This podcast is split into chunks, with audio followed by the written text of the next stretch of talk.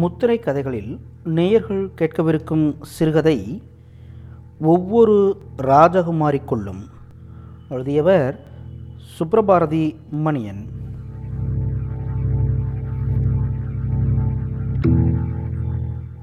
ருசியான கறி சாப்பிட வேண்டுமென்றால் முஸ்லிம்களை சிநேகிதர்களாய் வைத்திருக்க வேண்டியது அவசியம் என்பான் பக்தவக்சலம் அவனுக்கென்று பெயர் சொல்லக்கூடிய அளவில் ரஹீம் மெஹ்பூப் இருந்தார்கள். பக்தவச்சலம் வீட்டில் யாரும் கறி சாப்பிடுவது இல்லை என்றாலும் அவன் கிடைக்கிற பக்கம் சாப்பிடுவான். நான் கூட ரொம்ப நாளாய் பக்தவச்சலத்தை ஐயர் என்று தான் நினைத்திருந்தேன். சிவப்பாய் நாமம் போட்ட முகத்தோடு அவனின் விதவை அம்மாவும் அவனின் அண்ணனின் பூநூல் உடம்பும் செத்துப்போய் படத்தில் இருந்த அப்பாவின் நாமம் போட்ட ஃபோட்டோவும் திரும்ப திரும்ப அவனின் ஜாதியை பற்றி நினைக்கிற போதெல்லாம் ஞாபகம் வரும். ஒரு நாள் வீட்டில் கறி சமைத்திருந்தோம். பாதி சாப்பாட்டில் முகம் வியர்த்து கறியை ருசித்து கொண்டிருந்த போது பக்தவச்சலம் வந்தான். அம்மா கொஞ்சம் சாதம் சாப்பிடுப்பா என்றாள். ஐயோ அவங்கெல்லாம் கறி சாப்பிட மாட்டாங்கம்மா. ஐயர் அவங்க என்றேன். நாங்கள் ஐயர் இல்லைங்க. சைவ செட்டியார். ரொம்ப நாளாக உறுத்தி கொண்டிருந்த விஷயத்திற்கு பதில் கிடைத்தது. எங்கள் வீட்டில் சாப்பிட மாட்டாங்க. நான் அப்பப்போ வெளியே சாப்பிடுவேன். அம்மா இன்னொரு தட்டையை அவன் முன் வைத்தாள். அப்போதுதான் கறியை முதல் முதலில் மெஹபூப் வீட்டில் சாப்பிட்டதை பற்றி சொன்னான். சொல்லி வச்சாப்புல நாளே துண்டு தான். ஆனால் ஒவ்வொன்றும் தனி ருசி. பீங்கான் தட்டில் கறியும் மசாலாவும் துளி கூட இல்லாமல் எச்சில் பண்ணி சாப்பிட்டதை சொன்னான். பின் ஒரு நாள் மாதத்தில் கடைசி சனிக்கிழமையன்று மேவுப்பிடம் சொல்லி ஸ்கூலிற்கு கொண்டு வரும் டிஃபன் பாக்ஸில் அதேபோல் நாலு துண்டு கொண்டு வந்தான். மெஹபூப் வீட்டுக்கறியை சாப்பிட வேண்டும் என்று பக்தவச்சலத்திடம் நான் ஒரு முறை வெட்கத்துடன் சொன்னதை எப்போதோ சொன்னானாம். நாலாம் பீரியட் நடந்து கொண்டிருந்தபோது முஸ்லீம் வீட்டுக்கறி சாப்பிடலாமா இன்னைக்கு? என்றான் பக்தவச்சலம். எச்சில் ஊறியது. மெஹபூப் கொண்டாந்திருக்கான். அந்த பீரியட் பூகோள பாடம் மனசில் பதியவில்லை. சொல்லி வைத்த மாதிரி நாலு துண்டு மெஹபூபிற்கு இரண்டும் எனக்கும் பக்தவச்சலத்திற்கும் இரண்டும். நன்றாக சாப்பிட்டோம். அந்த வருஷத்து ரம்ஜானுக்கு என்னை கூப்பிடேன் என்று நான் மெஹபூபிடம் சொன்னேன். ஆனால் அவன் கூப்பிடவில்லை. பக்தவச்சலம் மட்டும் போய் சாப்பிட்டு விட்டு வந்தான். அவன் மேல் எனக்கும் பொறாமை கூட. ஆனாலும் பக்தவச்சலம் ஒல்லியாகத்தான் இருப்பான் என்பதில் எனக்கு சந்தோஷம் உள்ளூர வீட்டில் கறி சமைப்பதை நினைக்கிற போதெல்லாம் ஷேக் மொய்தீன் ஞாபகம் வருவார். அவரிடம் தான் எப்போதும் அப்பா மட்டன் வாங்குவார். மட்டன் வாங்குகிற அன்று திடீரென்று சொல்வார் அம்மா நிறைய நிறைய சின்ன வெங்காயத்தை பரப்பி உட்காருகிற போதே எங்களுக்கு புரிந்துவிடும். அப்பா என்றும் சந்தோஷமாய் குரல் பிழக்கும் வடா மகனே மொய்தியின் கடைக்கு போகலாம் என்பார் அப்பா. மீறி போனால் அரை கிலோ தான் எடுப்பார். அதற்கு கூட முழுசாக பணம் கொடுப்பாரா என்பது தெரியாது. காரணம் ஒவ்வொரு முறையும் பொட்டலத்தை என்னிடம் கொடுத்த பின் மொய்தீன் மீதியை சந்தை அன்னைக்கு தரேன்னே என்றோ இதையும் கணக்கில் வச்சுக்கோ என்றோ சரி வரட்டுமா என்றோ தான் சொல்வார். அவர் அந்த கடனை எப்போது கொடுப்பார் என்று தெரியாது. ஆனால் மொய்தீன் அப்பாவிடம் கடன் கேட்டு வந்ததை நான் பார்த்ததில்லை. வீட்டில் நுழைந்தால் அம்மா கண்களில் கண்ணீரோடு வெங்காயத்தை உரித்து கொண்டிருப்பாள். உரித்த வெங்காயத்தை வானொலியில் போட்டு வதக்கி ஆட்டாங்கல்லில் போடுவதற்கு முன் எனக்கும் தம்பி பழனிவேலுக்கும் கொஞ்சம் வெந்து வதங்கின வெங்காயம் ஆட்டாங்கல் ஓரத்தில் இருக்கும். அதை மென்றபடிதான் அம்மாவின் கைகளின் மேல் எங்கள் கைகளையும் ஓட்ட வைத்து மிளகு அரைப்போம். மிளகு இழக வேணும் என்பதற்காக அம்மா அவ்வப்போது தண்ணீர் ஊற்றி கல்லை உருட்டுவாள். சில சமயம் மிளகு தெரித்து கண்ணில் விழும். பின் எங்கள் கண்களை ஊதி துடைத்து வர்றாதென்னா கேட்டியா? என்று நகர்த்துவாள். உடனே அந்த இடத்தை விட்டு போய்விட வேண்டும் என்று தோணாது. ஆட்டாங்கலுக்கு பக்கத்திலேயே இருப்போம். அம்மாவுடன் பேச்சுக்கு துணை யாராவது இருக்கலாமே என்று தோணும். அம்மாவும் அதை விரும்புவாள். சந்தனமாய் மிளகாய் அரைக்க வேண்டும் என்பாள்.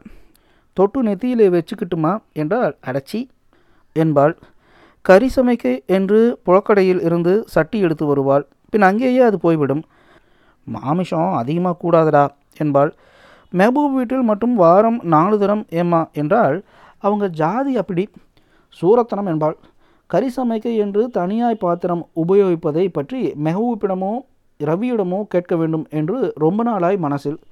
அப்பா அம்மாவிடம் கறி சமைக்கலாமா என்று கேட்டால் உடனே அம்மா சம்மதித்ததா எனக்கு நினைவில்லை. அம்மாவிற்கு கறி ஏன் பிடிக்காமற் போயிற்று என்பதற்கு ஏதாவது காரணம் இருக்கலாம் என்று நினைத்ததுண்டு. இதை பற்றி அப்பாவிடம் ஒரு முறை கேட்டேன். அவளுக்கு பெரிய பாப்பா பொண்ணுன்னு மனசில் நினப்பு. எரிச்சலாய் சப்தமிட்டு சொன்னார். அப்போதுதான் ஐயர்கள் கறி சாப்பிட மாட்டார்கள் என்கிற விஷயம் ஒரு தகவலாக எனக்கு தெரிந்தது. அப்பாவுக்கு ஆட்டு தலைக்கறி பிடிக்கும். தலை வாங்கி வரும்போது சொல்லி வைத்த மாதிரி ஆட்டு கால்களையும் வாங்கி வருவார். தீயில் கருகின பின்பு ஆட்டுக்கால்களை கழுவி கயிற்றில் கோர்த்து சமையற்கட்டில் அப்பா தொங்க விட்டு விடுவார். அப்புறமா சூப்பு போட்டுக்கலாம் என்பார். பின் கறி எடுக்காத ஞாயிறுகளில் சூப்பு கிடைக்கும்.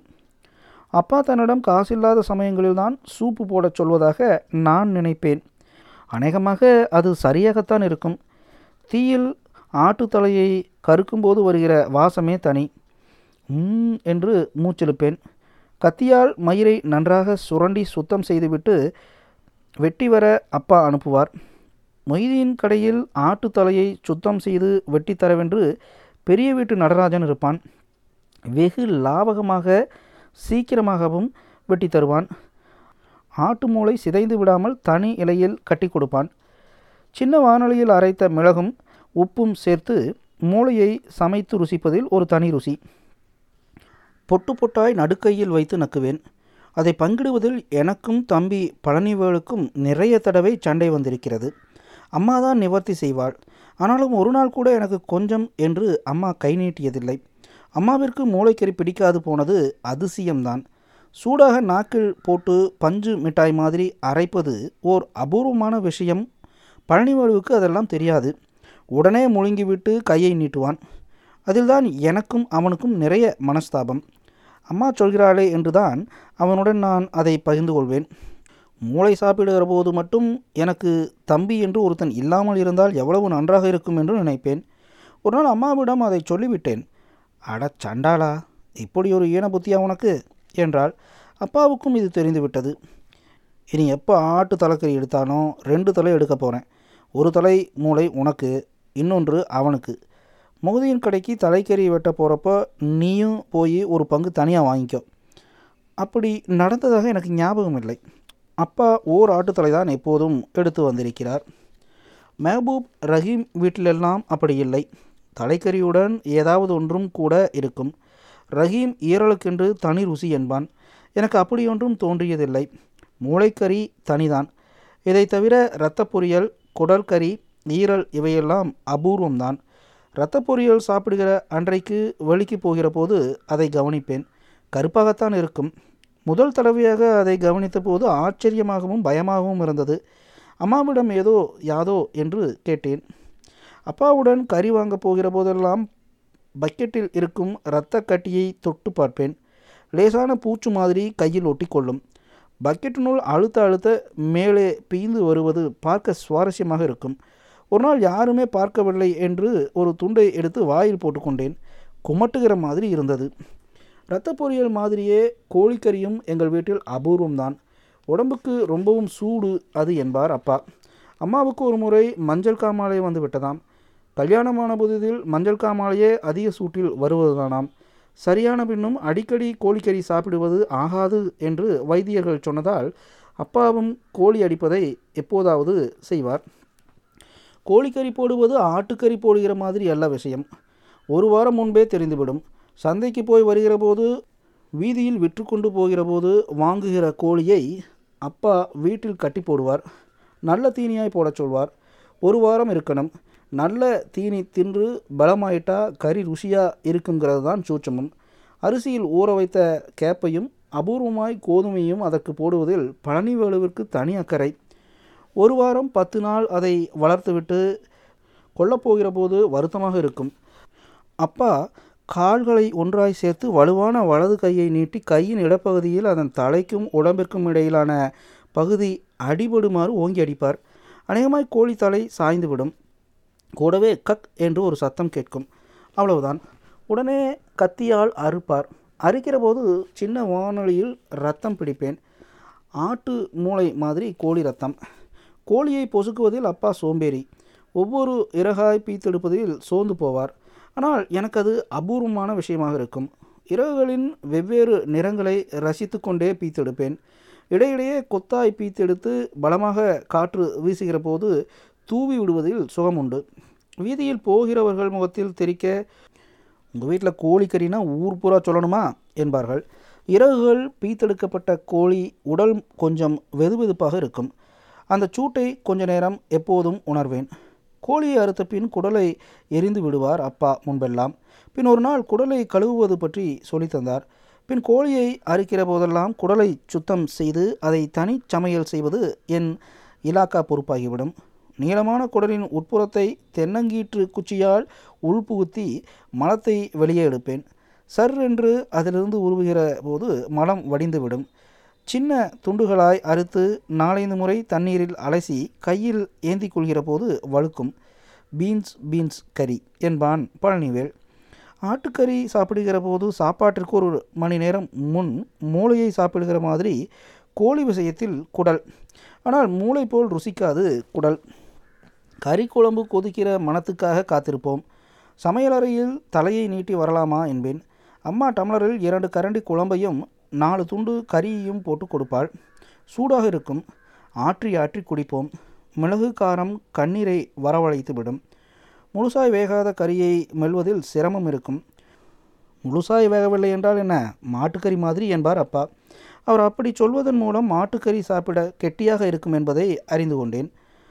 கொஞ்சம் ஜலதோஷமாக இருந்து கோழிக்கறி சமைக்கிற அன்று அப்பா கறி குழம்பு இடையில் சாப்பிடுவார். மற்றபடி நாங்கள்தான். புரட்டாசி மாதங்களில் வீட்டில் கறியை எடுக்க மாட்டார்கள். அப்பா விரதம் இருப்பார்.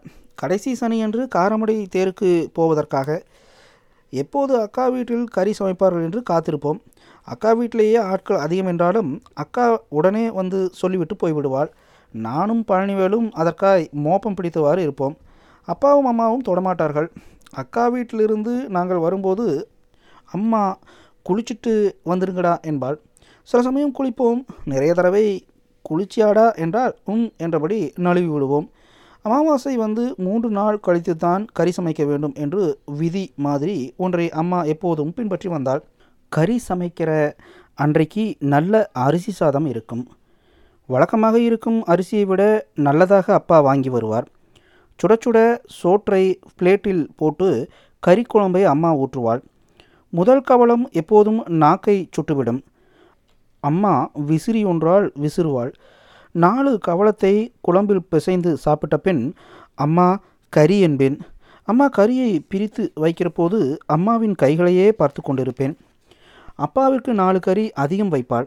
எனக்கும் தம்பிக்கும் சரியான அளவாக இருக்கும். அவன் தம்பிதானே எனக்கு ரெண்டு சேர்த்து வைக்கிறது என்பேன். அட அங்கலாப்ப பாரு என்று சேர்த்து வைப்பாள். பழனிவேல் முகம் சுருங்கும். ஈரல் துண்டுகளை எண்ணி சமமாய் வைத்துவிட்டு மீதியை வாயில் போட்டுக்கொள்வாள். அப்பாவிற்கு எலும்புக்கறி ரொம்பவும் பிடிக்கும்.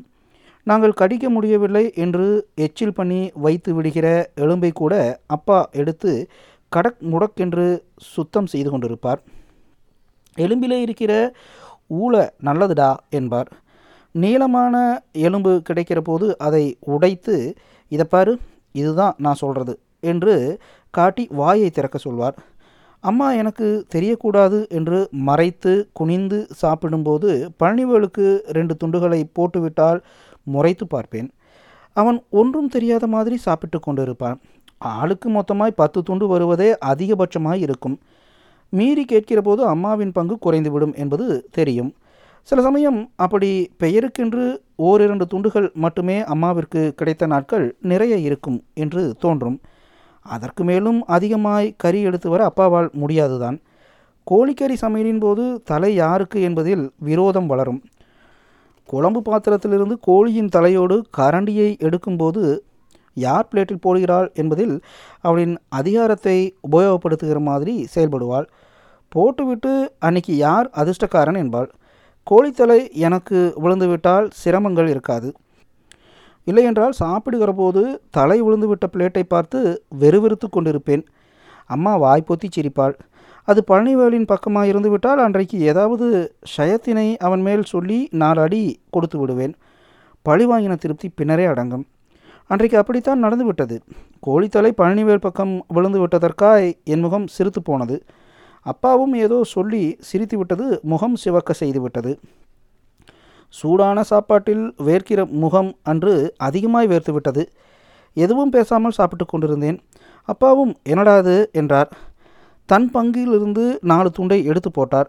நான் கோபத்துடன் அவற்றை அடையாளம் பார்த்து பொறுக்கி அவர் பிளேட்டில் போட்டேன். அப்போது பழனிவேல் அவன் எச்சில் கையால் என் சிறு பிளேட்டில் இருந்த கரியில் ஈரல் துண்டை எடுத்துவிட்டான். பக்கத்தில் இருந்தவனின் தலையை நச்சென்று சுவரில் மோதினேன். ஐயோ! என்றான். அவன் தலையிலிருந்து ரத்தம் வழிந்ததை அப்பா பார்த்து சத்தம் போட்ட பின்புதான் உணர்ந்தேன். அட பாவி என்று அம்மாவும் எழுந்தாள். அப்பா எச்சில் கையால் என் முகத்தில் அரைந்தார். நான் பயந்து ஓடிப்போய் வாசல் முன்புறம் அழுது கொண்டே நின்றேன். இரண்டு துணிகளை கிழித்து கட்டு போட்டும் ரத்தம் நிற்காத போது அம்மா அவனை தோளில் சாத்தி வெளியில் வந்தாள். என்னை பார்த்து மீண்டும் அட பாவி என்றாள். அப்பாவிடமிருந்து அடிவிழும் என்று தப்பி ஓடினேன். ரொம்ப நேரம் கழித்து தான் பசிப்பதை உணர்ந்தேன். எச்சில் கையை டவுசரில் துடைத்து கொண்டேன். வறண்டு போயிருந்தது. சாயங்காலம் அப்பா என்னை ரொம்ப நேரம் வெளியிடங்களில் தேடி என்னை கண்டுபிடித்தார். அடிக்கலை வாடா என்று அழைத்து போனார். அவர் முன் நடந்து போக நான் ஐம்பது அடி இடைவெளியினை காப்பாற்றி வீடு சேர்ந்தேன். பழனிவேல் தலைக்கட்டுடன் சோர்ந்து கிடந்தான். அம்மா நாலு துண்டு கறிக்காக இத்தனை ரத்தத்தை வீணாக்கிட்டியடா. இந்த அஞ்சு வயசு குழந்த இதுக்கு எவ்வளவு கஷ்டப்பட போகுதோ? நீ உருப்பிடுவியா? என்று அழுதாள். அன்றைக்கு மிச்சமிருந்த குழம்பையும் கறியையும் யார் வாங்கி போயிருப்பார்கள் என்று யோசித்தேன். அம்மா சுத்தமாய் ருசி பார்த்து கூட இருக்க மாட்டாள் என்று தோணியது. பழனிவேல் தலைக்காயம் ஆற இரண்டு மாதம் ஆகிவிட்டது. எப்போதும் தலையில் கட்டு இருந்து கொண்டே இருந்ததால் அவனுக்கு தலைக்கு குளிக்கவோ சரியாக தலையை சீவிக்கொள்ளவோ முடியாமல் முடியாமற் போயிற்று. தலைமுடி கூட ரொம்பவும் வளர்ந்து விட்டது. இந்த இரண்டு மாதத்தில் கறி சமைப்பது பற்றி அப்பா அம்மாவிடம் எதுவும் சொல்லவில்லை. இரண்டு மூன்று வாரம் கழித்து அப்பா கேட்டார். எனக்கு வேண்டாம் நீங்கள் வேணால் சாப்பிடுங்க என்றாள் அம்மா. அன்றைக்கு அப்பா மொய்தீன் கடை போகவில்லை. இதற்கு பின்னாலும் இரண்டு மூன்று முறை அப்பா கறி சமைப்பது பற்றி சொன்னபோது அம்மா பேசாமலேயே இருந்தாள். அப்பாவும் கட்டாயம் செய்யவில்லை. ஒரு நாள் பழனிவேலின் தலையை தடவி அவன் காயத்தை அம்மா பார்த்து கொண்டிருந்தாள். அவளையே நான் வெறித்து பார்த்தேன். நாலு துண்டு கறிக்காக என்ன செஞ்சுட்டா இவன்? என்னோட சதைக்கறியும் ருசியாக இருக்கும்னா என்னையே சாப்பிடுவான் படுபாவி என்றாள். அம்மா என்னை வெறுக்க இப்படி ஒரு காரணமாகிவிட்டதே என்று அழுகையாக இருந்தது. ஆறு ஏழு மாதம் போயிருக்கும் வீட்டில் கறி சமைத்து. இடையில் அக்கா வீட்டில்தான் அவ்வப்போது. அதுவும் ஒவ்வொரு முறையும் கறி சாப்பிடும்போது தம்பியின் காயம் ஞாபகம் வந்தாலும் யாராவது அதை பற்றி சொன்னதாலும் எனக்கு சாப்பிடுவதில் பிடிப்பே இல்லாமல் போயிற்று. பக்கத்து ஊரிலிருந்து ஒரு நாள் குமரேசன் மாமா வந்திருந்தார். அவர் சேவல் சண்டை பிரியர். அதற்காய் சேவல் வளர்ப்பார். சேவல் சண்டையில் சாகிற கோழியின் கறியை ரொம்பவும் சுவைத்து சாப்பிடுவார். அதை கோச்சை கறி என்பார். அன்றைக்கு வெள்ளையூத்து சேவல்கட்டில் தன் கோழி ஜெயிச்சதாயும் அந்த கோச்சை கறியை கொண்டு வந்ததாயும் சொன்னார்.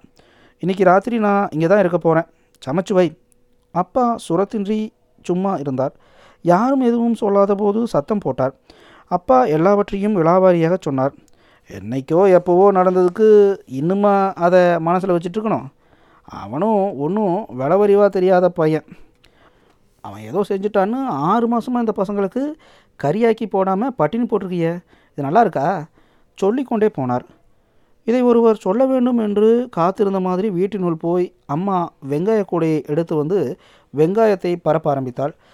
அப்பாவும் மாமாவுடன் சந்தோஷமாய் நடையை வெளியில் எட்டி போட்டார். அம்மா கலகலப்பாய் வெங்காயத்தை உரிக்க ஆரம்பித்தாள்.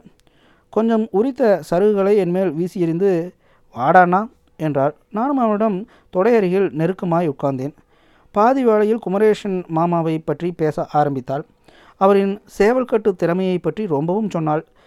நாலு ஊருக்கும் சேவக்கட்டு சின்ன தம்பின்னா ஒரு மறுவாதை என்றால் கோச்சுக்கறி தின்னு வளர்ந்த உடம்புடாது.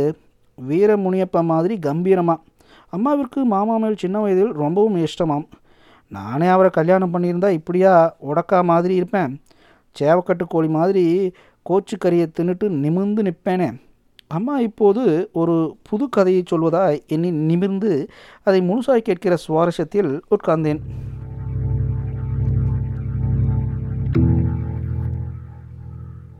நேயர்கள் இதுவரை கேட்டது ஒவ்வொரு ராஜகுமாரிக்குள்ளும் சிறுகதை.